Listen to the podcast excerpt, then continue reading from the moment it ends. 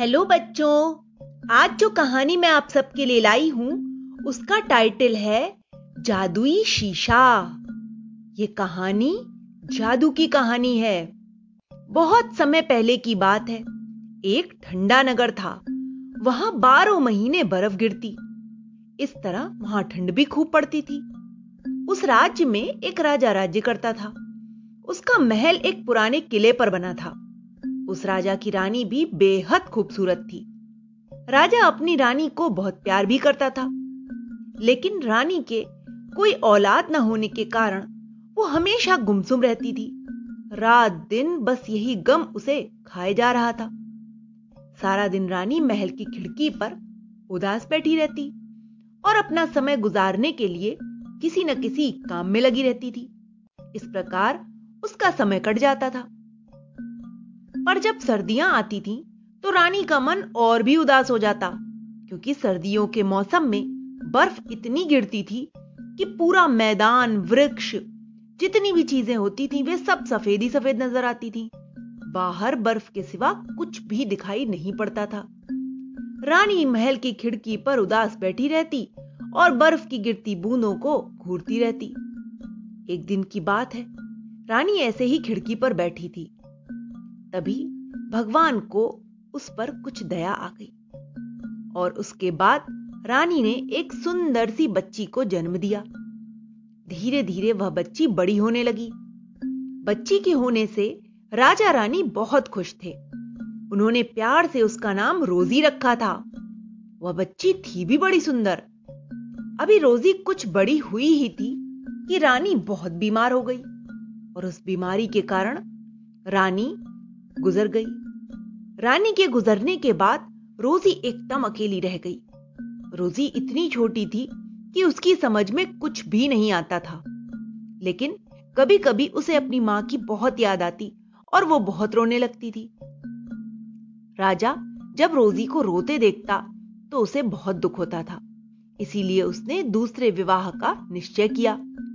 कुछ समय के पश्चात राजा ने दूसरा विवाह भी कर लिया ताकि रोजी को माँ का प्यार मिल सके। राजा की दूसरी रानी बहुत सुंदर थी।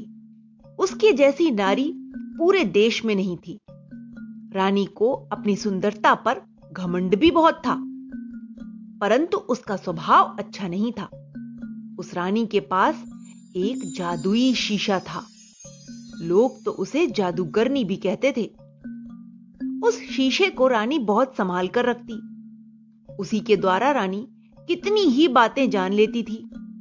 हर रोज सुबह उठकर सबसे पहले रानी शीशे में देखती और उस शीशे से पूछती कि शीशे शीशे बता, इस देश में सबसे ज़्यादा सुंदर नारी कौन है? शीशा रानी को जवाब देता कि रानी, इस पूरे देश में तुमसे ज़्यादा सुंदर और कोई नहीं। यह सुनकर रानी की खुशी का ठिकाना नहीं रहता। वह मनी मन गर्व करती इस प्रकार दिन गुजरते रहे। एक दिन की बात है।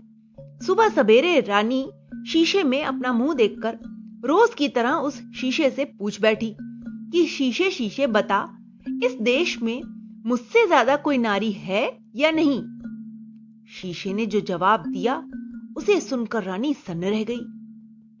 इस देश में सबसे सुंदर लड़की रोजी ही है। यह सुनते ही रानी के क्रोध का ठिकाना नहीं रहा। वह आग बबूला होने लगी। रानी ने सोचा कि मैं रोजी को यहाँ से बहुत दूर भिजवा दूँगी, जहाँ से वो कभी वापस नहीं आ सकेगी। और फिर इस देश में मुझसे ज़्यादा सुंदर और कोई नहीं होगा। रानी ने तुरंत एक सेवक को अपने कक्ष में बुलवाया। यह उसका भरोसे का नौकर था। रानी ने नौकर को अपने कमरे में ले जाकर कहा, तुम मेरा एक ज़रूरी काम करोगे। हुक्म दीजिए रानी। वह नौकर बोला, तुम इस रोजी की बच्ची को कहीं दूर ले जाकर छोड़ाओ इसे ऐसी जगह छोड़ना कि ये कभी भी लौटकर वापस ना आ सके, और यह काम आज ही होना चाहिए। इतना कहकर रानी ने उस नौकर को सोने की, मोहरों की एक थैली पकड़ा दी। सेवक रानी की बात समझ गया था, लेकिन इतनी प्यारी, छोटी सी बच्ची को मार देना उसके लिए बहुत मुश्किल काम था। सेवक ने रोजी को ले जाकर जंगल में छोड़ दिया और उसने रोजी को सारी बातें बता दी और फिर कहा कि जाओ राजकुमारी, जंगल में भाग जाओ और फिर कभी महल में लौटकर नहीं आना।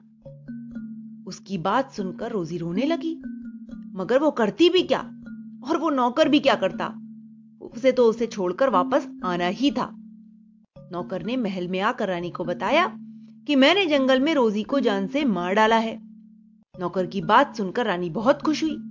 अब उसे लगा कि मुसीबत से पीछा छूट गया।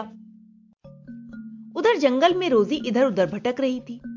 वह इतनी सुंदर और इतनी पवित्र थी कि किसी भी जानवर ने उसे कोई नुकसान नहीं पहुँचाया। जंगल में भी वह सुरक्षित रही। एकाएक रोजी की नज़र सामने बने एक घर पर पड़ी। रोजी ने अंदर झाँक कर देखा तो वह देखती रह गई। वहाँ कोई था नहीं। परंतु पूरा घर एकदम खाली और सभी चीज़ें बड़े कायदे से सजी हुई थी। वह चुपचाप घर के अंदर दाखिल हो गई। कमरे में सभी चीज़ें बहुत छोटी छोटी थी। कमरे के बीच में एक छोटी सी टेबल रखी हुई थी और उसके आसपास सात छोटी छोटी कुर्सियाँ भी थीं। टेबल पर सात छोटी छोटी प्लेटें, गिलास, चम्मच सब सजे हुए थे। हर ग्लास में दूध भरा था। प्लेटों के अंदर खाने पीने की चीज़ें भी थी। रोजी को बहुत ज़ोर से भूख लगी थी। तभी उसकी नज़र कोने में पड़ी, जहाँ उसने देखा कि लाइन से छोटे छोटे सात बिस्तर लगे हुए हैं। इस घर में हर चीज़ बहुत छोटी है और संख्या में सात। यह देखकर रोजी को बहुत आश्चर्य हो रहा था। खैर, रोजी को तो भूख लगी थी। उसने समय न बर्बाद करते हुए सारी प्लेटों में से थोड़ा थोड़ा खाना और कुछ ग्लासों में से थोड़ा थोड़ा दूध पी लिया और उसके बाद एक बिस्तर पर कंबल ओढ़कर लेट गई और उसे गहरी नींद भी आ गई। यह घर सात बोनों का था। सात बोने एक साथ ही यहाँ रहा करते थे। पास एक पहाड़ था। वहाँ बोने जाकर सोने की खान में काम करते थे। जब शाम हुई तो सातों बोने घर वापस लौटे। इस समय वह काफ़ी थके हुए थे। वह जल्दी जल्दी खा पीकर सोना चाहते थे, परंतु अंदर आकर उन्होंने मोमबत्ती जलाई। जब उन्हें पता चला कि किसी ने उनकी प्लेटों और तश्तरियों में से कुछ खाया है और छेड़छाड़ की है तो पहला बौना बोला, मुझे लगता है कि मेरी कुर्सी पर आकर कोई बैठा था। दूसरा बोला, मेरा बिस्किट किसने खाया है? ये तो आधा रह गया। तीसरा बोला मैं भी अपनी रोटी पूरी छोड़कर गया था, किसी ने आधी खाई है। चौथा बोला, मेरा चम्मच तो बिल्कुल साफ़ था, किसी ने जूठा करके रख दिया। पांचवा बोला, मेरा मुरब्बा भी किसी ने चाटा है, देखो उंगलियों के निशान है। छठा और सातवां भी इसी प्रकार अपनी प्लेटों और ग्लास को देखकर बोला। तभी उनकी नज़र अपने बिस्तर पर पड़ी। उन्होंने देखा कि एक पलंग पर एक बहुत सुंदर सी लड़की सो रही है। पहला बोना आश्चर्य करके बोला, अरे, ये देखो कितनी सुंदर लड़की सो रही है। दूसरा बोला, अरे, जरा यहाँ आकर तो देखो इसके बाल कितने सुंदर हैं। देखो इसकी आँखें कितनी सुंदर हैं। देखो इसका रंग कितना सुंदर है। यह तो बिल्कुल गुड़िया जैसी लग रही है। सभी बौने एक एक करके उस लड़की के सौंदर्य की प्रशंसा करने लगे। फिर उन्होंने सोचा कि ये लड़की कहाँ से आई है? अब इसे सोने दिया जाए। जब ये जाग जाएगी, तब इससे पूछेंगे। उन्होंने रोजी को कंबल में लपेटकर सोने दिया और उसकी प्रतीक्षा में बैठ गए। सभी बौने सोने की तैयारी करने लगे। उनमें से एक बौने का बिस्तर नहीं था, लेकिन वो बहुत खुश था कि उसकी बिस्तर पर एक सुंदर सी लड़की सो रही है। वो बौना दूसरे के साथ उसी के बिस्तर पर लेट गया। जैसे ही सुबह हुई, रोजी जाग गई। नींद में वह भूल चुकी थी कि इस समय वह अपने महल में नहीं है। उसे जरा भी ख्याल नहीं आया कि वह एक घने जंगल में है। आँख खुलते ही उसकी नज़र सात बौनों पर पड़ी। वह उसके आसपास ही बैठे थे और उसे अपनी तरफ़ देखते हुए देखकर वे सातों बौने मुस्कुरा दिए। वह लड़की उन्हें देखकर आश्चर्य में पड़ गई। उसकी समझ में नहीं आ रहा था कि वह कौन है। उनमें से एक बोने ने पूछा कि, अरे, खूबसूरत लड़की, तुम कौन हो और कहाँ से आई हो? यह सुनते ही रोजी तो रोने लगी। फिर उसने अपनी पूरी कहानी उन बोनों को सुना दी। उसकी कहानी सुनकर बोनों को बहुत दुख हुआ और उन्होंने रोजी को सांत्वना दी। एक बोना बोला, वह रानी बड़ी दुष्ट है, इतनी सुंदर बच्ची को इस प्रकार छुड़वा दिया। दूसरा बोना बोला अब तुम उस दुष्ट रानी के पास कभी लौट कर मत जाना।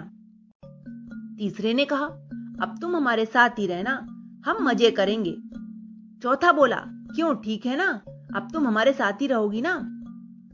नहीं, मैं कहीं नहीं जाऊँगी। अब मैं आप लोगों के साथ ही रहूँगी, रोजी बोली।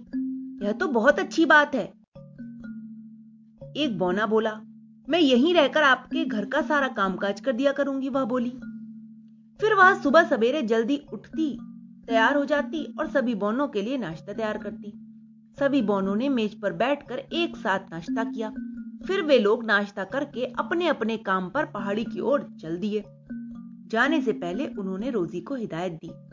देखो, तुम जरा होशियार रहना, बाहर बिल्कुल मत जाना। रोजी सारा काम करके एक तरफ़ बैठ गई। बैठे बैठे वह सोचने लगी कि क्या मुझे ज़िंदगी भर इन्हीं बोनों के साथ रहना पड़ेगा? अगर ये लोग मुझे परेशान नहीं करेंगे और मैं भी यहाँ परेशान नहीं होंगी तो फिर मैं कहाँ जाऊँगी? तभी रोजी की नज़र एक तितली पर पड़ी। वो ज़मीन पर बैठी शहद का मज़ा ले रही थी। रोजी ने भागकर उस तितली को पकड़ना चाहा, मगर वह तितली उड़ गई और बोली मुझे मत पकड़ो रोजी। मैं यहाँ तुम्हारी मदद करने के लिए आई हूँ। मैं तुम्हारी दोस्त हूँ। रोजी आश्चर्य में पड़ गई। उसने उस तितली को देखा तो देखती ही रह गई। उसकी समझ में नहीं आया कि यह तितली का रहस्य क्या है। वो तितली देखते ही देखते एक परी में बदल गई और रोजी को देखते हुए मुस्कुराने लगी। मैं जानती हूँ तुम्हारा नाम रोजी है। मैं तुम्हारे बारे में सब कुछ जानती हूँ। तुम मेरे बारे में सब कुछ कैसे जानती हो? रोजी ने आश्चर्यपूर्वक पलके झपकाते हुए पूछा। मैं परी हूँ ना इसलिए मैं सब कुछ जानती हूँ। परी ने मुस्कुराते हुए बताया, फिर तो तुम भविष्य के बारे में सब कुछ जानती होगी। उसने हैरानी से पूछा, परी बोली, हाँ, क्यों नहीं? बिल्कुल जानती हूँ। तो फिर मेरा भविष्य बताइए ना। बताती हूँ, बिल्कुल बताती हूँ। परी बोली कि कुछ समय के बाद यहाँ एक राजकुमार आएगा और वो तुम्हें अपने साथ विवाह करके ले जाएगा। यह सुनकर रोजी बहुत खुश हो गई। परी ने रोजी से कहा, ये लो अंगूठी जब भी तुम्हें मेरी याद आए या ज़रूरत पड़े तो इसे पहन लेना, मैं आ जाऊँगी। रोजी ने वह अंगूठी ले ली और बोली, शुक्रिया परी जी फिर परी वहाँ से चली गई। उसके जाने के बाद रोजी परी के बारे में सोच रही थी। कुछ देर के बाद रोजी खिड़की में जाकर बैठ गई। उसने देखा कि वहाँ एक बुढ़िया सेब बेच रही है। उस बुढ़िया ने रोजी को देखकर नीचे आने का इशारा किया। रोजी नीचे चली गई। बुढ़िया बड़े प्यार से सेब देते हुए बोली, लो बेटी, ये सेब मेरे सामने ही खा लो। रोजी थोड़ा हिचकिचाते हुए बोली, लेकिन अम्मा, मैं यह सेब कैसे खाऊं? मेरे पास तो पैसे भी नहीं। पर बुढ़िया बोली, कि तुमसे पैसे किसने मांगे? तुम ऐसे ही सेब खा लो। रोजी ने जैसे ही सेब का टुकड़ा काट कर अपने मुँह में रखा, वह बुढ़िया ज़ोर ज़ोर से हंसने लगी और फिर हँसते हँसते वह बुढ़िया अपने असली रूप में आ गई। रोजी यह देखकर चौंक गई और उसने हैरानी से पूछा कि तुम यहाँ कैसे आ गई और तुम्हें किसने बताया कि मैं यहाँ हूँ? वो बुढ़िया कोई और नहीं, रानी थी। रानी बोली कि मैंने अपने शीशे से पूछा था। उसी ने बताया कि तुम यहाँ पर हो। उसी ने तुम्हें मुझे पहचानने में देर नहीं करवाई। रोजी इतना सुनते ही बेहोश होकर ज़मीन पर गिर पड़ी। फिर उसे कोई सुध ना रही। वह बुढ़िया खुश होती हुई अपने महल की ओर लौट गई। वह बुढ़िया रूप बदलकर रानी के रूप में महल में दाखिल हुई। शाम को जब सातों बौने घर पहुँचे और उन्होंने रोजी को ज़मीन पर पड़ा हुआ देखा तो उनके होश उड़ गए। एक बौने ने जल्दी से उसकी कलाई पकड़कर देखी। अरे, ये तो मर गई। सातों बौने यह देखकर रोने लगे। कुछ देर बाद उन्होंने उसे एक ताबूत में रखा और ताबूत जंगल में छोड़कर अपने घर वापस आ गए। उसी जंगल में एक राजकुमार शिकार करने आया था। उसने देखा कि एक ताबूत जंगल में रखा है। वो उस ताबूत को देखकर घबरा गया और वापस महल लौट आया। तभी उस ताबूत के पास वही परी आई, जो रोजी से तितली बनकर मिली थी। उस परी ने ताबूत खोला और एक शरबत पिलाकर रोजी को फिर से जीवित कर दिया। कुछ देर के पश्चात ही रोजी ने आँखें खोली तो सामने उस परी को खड़ा पाया। रोजी ने परी से पूछा कि मैं यहाँ पर कैसे आ गई? परी, जी, मुझे क्या हो गया था? तब परी ने बताया कि तुम्हारी सौतेली माँ ने तुम्हें जहरीला सेब खिला दिया था, मगर अब उस सेब के जहर का असर खत्म हो चुका है। पर अब मैं जा रही हूँ। फिर वह परी चली गई।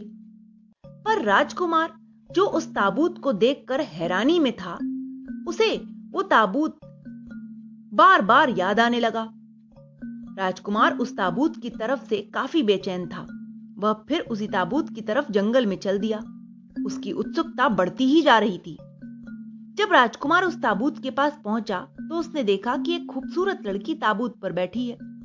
राजकुमार उस लड़की के पास पहुँचा और बोला, कि तुम कौन हो? तब रोजी ने रोते रोते सारी बात राजकुमार को बता दी। उसकी पूरी बात सुनकर राजकुमार ने कहा कि मैं तुमसे शादी करना चाहता हूँ, रोजी। क्या तुम तैयार हो? रोजी ने सहमति में सिर हिला दिया। उसकी सहमति पाकर राजकुमार बहुत खुश हुआ और उसे अपने राजमहल ले जाकर शादी कर ली। उधर सौतेली माँ जब शीशे के सामने बैठी और पूछने लगी कि शीशे शीशे बता, सबसे सुंदर नारी कौन है? तो शीशे ने फिर वही जवाब दिया कि रोजी ही सबसे सुंदर है। यह सुनकर सौतेली माँ ने शीशे को तोड़ दिया और स्वयं भी आत्महत्या कर ली। तो बच्चों, ये कहानी थी उस जादुई शीशे की, जिसमें देखकर रानी अलग अलग तरीके के प्रपंच किया करती थी अलग अलग तरकीबें निकालती थी, जिससे वो संसार की सबसे सुंदर महिला बनी रहे। परंतु अंत में शीशे के तिलस्म के कारण ही रानी अपनी जान से हाथ धो बैठी। Okay, bye.